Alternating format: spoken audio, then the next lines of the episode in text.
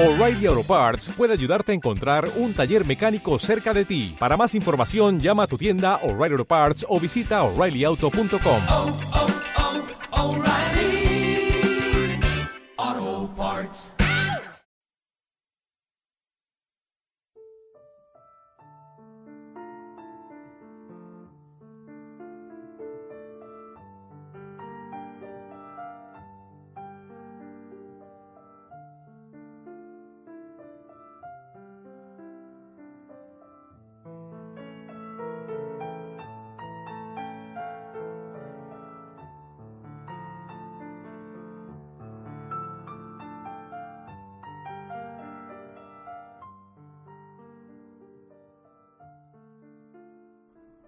hablar de la exploración terapéutica eh, del árbol familiar o del sistema familiar es un tema bastante importante, no únicamente dentro de los enfoques sistémicos o familiares.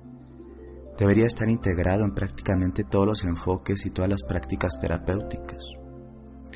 Cuando digo terapéuticas, no únicamente me refiero a la psicoterapia o a las psicoterapias, sino también a todas estas terapéuticas que sin ser psicoterapia ofrecen algún tipo de orientación, mmm, de entrenamiento o mmm, de exploración. Pueden ser desde las terapias alternativas o de la nueva era hasta las terapias espirituales que ofrecen métodos alternativos eh, o no hegemónicos para abordar alguna problemática psicoemocional o de salud, de salud física. Entonces, quiero hablarles un poquito de la importancia de la exploración de los antecedentes familiares, de los sistemas familiares y a veces también de esto que llamamos el árbol familiar.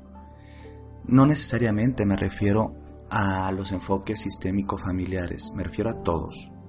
¿Por qué? Bueno, porque para entender a un individuo, a una persona, tenemos que entender sus orígenes y generalmente los orígenes de todas las personas están auspiciados o están contenidos dentro de, una red eh, de crianza. En la mayoría de las personas esta red de crianza es su familia, su familia nuclear de origen. En algunas personas eh, pues eh, son instituciones u orfanatos o también criadores o criadoras externos, pero que fungieron teniendo los roles eh, que podríamos llamar de, de, de tutores o criadores. Pues resulta y resalta que las influencias de crianza van a marcar en muchos sentidos la forma en la que nos desarrollamos y también nos relacionamos e integramos con el mundo. Entonces hacer una aproximación interpretativa de una persona en donde no conocemos sus orígenes, eh, la forma de interpretar sus orígenes y las circunstancias que rodeaban todo este acontecimiento es como estar tratando de hacer un estudio o vamos a decir una investigación sin ningún marco teórico.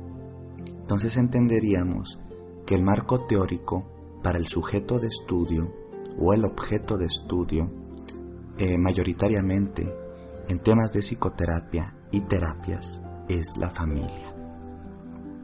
Familia diversa, familia eh, tradicional, cualquier tipo de familia, pero es la familia. Entonces, la familia, su cultura, su estatus socioeducativo, sus dinámicas, todo esto y más tenemos que explorar. De hecho, se recomendaría que a lo largo del proceso psicoterapéutico eh, se, vamos a decir, se aproximara continuamente a sacar más información sobre los orígenes de la persona y sobre todo en las primeras sesiones entender el perfil familiar del cual viene. Así, por ejemplo, encontramos que una gran cantidad de personas que actualmente transitan alguna situación de ansiedad diagnosticada o no, cuando escarbamos un poquito en los orígenes familiares, encontramos tanto antecedentes de la presencia de la ansiedad en, en familiares cercanos, como también formas ansiosas de relacionarse o cómo se le enseñó a relacionarse de forma ansiosa con el mundo. Es decir, si bien hay detonantes em, ambientales, también puede haber antecedentes genéticos que lo dejan más proclive o más propenso a presentar ansiedad, pero también puede que el mismo sistema familiar y sus modelos de crianza y modelos de relación fueran altamente ansiógenos, ¿sí? Que la forma normal de vivir era la ansiedad, y aunque no se le dijo de una forma explícita, a través de el trato y estas formas implícitas se transmitió esta impronta o este modelo de ansiedad en la vida de este paciente. Y si nosotros eh, no sabemos eso y estamos buscando por las ramas, sin entender las raíces, pues vamos a perder mucho tiempo, pero sobre todo vamos a hacerle perder tiempo al paciente o al cliente. Entonces, aparte de nosotros saber hasta dónde sí podemos y hasta dónde no, tenemos que hacer por lo menos, ¿sí? En el protocolo de atención, en la entrevista inicial o en el cuestionario, preguntas específicas acerca de qué pasaba en el sistema familiar. Encontramos esto también en ejemplos específicos que tienen que ver con adicciones. Sabemos que a nivel estadístico es mucho más probable que una persona presente adicciones cuando ha estado sometida a ambientes en donde se ha normalizado el uso de sustancias y entonces eh, acceder a estas en la vida adulta no es un tema que lo confronte, la confronte, porque era una normalidad dentro de sus entornos. No estoy generalizando, pero suele presentarse mucho. Así también, cuando vemos una persona que está transitando situaciones de violencia de pareja, y que generalmente son las mujeres, tanto por la estadística como por la realidad patriarcal y machista de nuestra cultura, encontramos que tal vez desde muy cría, desde muy niñita, ella aprendió de forma observacional a través de los modelos familiares el normalizar algunas conductas que no son normales, gritos, condicionamientos, chantajes, celotipia, incluso golpes o abuso sexual. Entonces, te das cuenta que si bien nuestra familia es nuestro origen, no necesariamente tendría por qué ser nuestro destino, pero ese origen marca en muchos sentidos hacia dónde nos vamos a dirigir cuando estamos en un estado de inconsciencia. De ahí que es importante que tanto en el trabajo terapéutico personal y de autoconocimiento y etc, etc, etc, si pongamos un énfasis bastante marcado en qué estaba pasando en mi familia, cómo fue la infancia, cómo se llevaba mamá y papá si es que estaban juntos. Si no es así y no estaba ni mamá ni papá y había otros criadores, ¿qué vínculo formé con ellos? Encontramos también a personas que al tener modelos de crianza altamente rígidos, fríos y distantes, desarrollan, mm, vamos a decir, un perfil ah, bastante em, bloqueado o con ciertas dificultades para socializar o acercarse física o emocionalmente a las personas. Pues bueno, no tienen la culpa. El tema son responsables para cambiarlo, claro, y lo pueden hacer, pero el tema es que mm, ellos nunca se les entregó, vamos a decir, este mapa, entre comillas, emocional para acercarse de forma bonita y sana a las demás personas.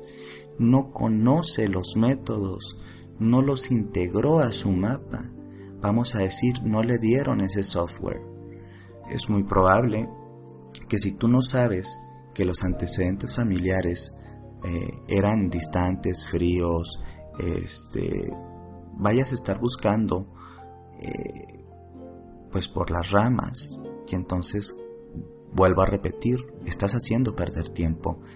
Y cuando estamos en proceso de curación, de sanación, cuando estamos dispuestos, dispuestas a cambiar, El tiempo es algo precioso que debemos de valorar y de invertir bien. Por eso, seas terapeuta o seas una persona que esté en su proceso de sanación o también seas una persona que está en su proceso de sanación con un terapeuta, eh, sería importante no perdernos de explorar, hablar y sobre todo ver qué interpretaciones traemos de la familia en la cual nos tocó crecer. Y digo eh, impresiones y digo interpretaciones porque a veces las cosas no son importantes porque sucedieron, eh, porque las cosas son importantes porque las interpretamos de alguna forma. Y entonces encontramos también personas que tal vez hemos vivido o han vivido en familias que tal vez eh, eran de tal o cual forma, pero nuestras interpretaciones de esta familia y los recuerdos que hemos sostenido han sido altamente selectivos y tóxicos. Por ejemplo, ninguna familia es perfecta. Ninguna familia tiene un manualito, ¿sí? Y los tres puntos para ser perfecta. Eso no existe. Que a veces niños y niñas que vivieron en familias reales, normales, con sus problemas convencionales, como adultos generan una serie de idealizaciones e irrealidades y entonces sufren y padecen una gran carga neurótica porque interpretan que todo fue un fiasco, que fue espantosa su infancia y que su familia era cutre. Pero quizá la realidad es que solo estamos teniendo una atención y una percepción selectiva en las facetas oscuras o negativas de nuestro sistema familiar y se nos ha olvidado poner gratitud y poner amor y poner atención selectiva también en los aspectos positivos. De hecho, creo que gran parte del sufrimiento que nosotros podemos llegar a tener parte de las interpretaciones selectivas y negativas de nuestra realidad. Si bien es cierto que a veces las realidades sí son espantosas, Muchas veces no lo son tanto o no lo son, pero nuestra eh, tendencia al dolor nos hace seleccionar únicamente los recuerdos y los contenidos dolorosos para justificar nuestro sufrimiento y hemos perdido la capacidad de percibir con gratitud aspectos también muy sanos, muy lindos y recuerdos muy amorosos de lo que nos tocó vivir. Entonces, ayudarnos y ayudar al cliente paciente a reconectarse con las realidades de la familia, con las dinámicas de la misma, con entenderlas también nosotros, pero también explicarlas de formas más conscientes, adultas, y, ¿por qué no? Me atrevo a decir, entendiendo los límites, el amor, la inconsciencia que había, y sin justificar a nadie, pero entendiendo, quizá Tal vez así podemos empezar a estar mejor. Esta es una reflexión cortita que trato de dejar acá sobre la importancia de explorar en los procesos de curación ¿sí? los entornos y los sistemas familiares, ya que estos en muchos sentidos van a dar una eh, luz o una gran posibilidad de trabajar nuestros propios aspectos de dolor y nuestros propios aspectos neuróticos. Espero esto sea de utilidad. Si quieres saber un poquito más de estos temas, te invito a que sigas escuchando Saber Sanar a través de su canal de iBox y también me puedes encontrar a través de las redes sociales en Facebook en Cristian Ortiz Psicoterapia y Sanación. Que tengas una hermosa noche.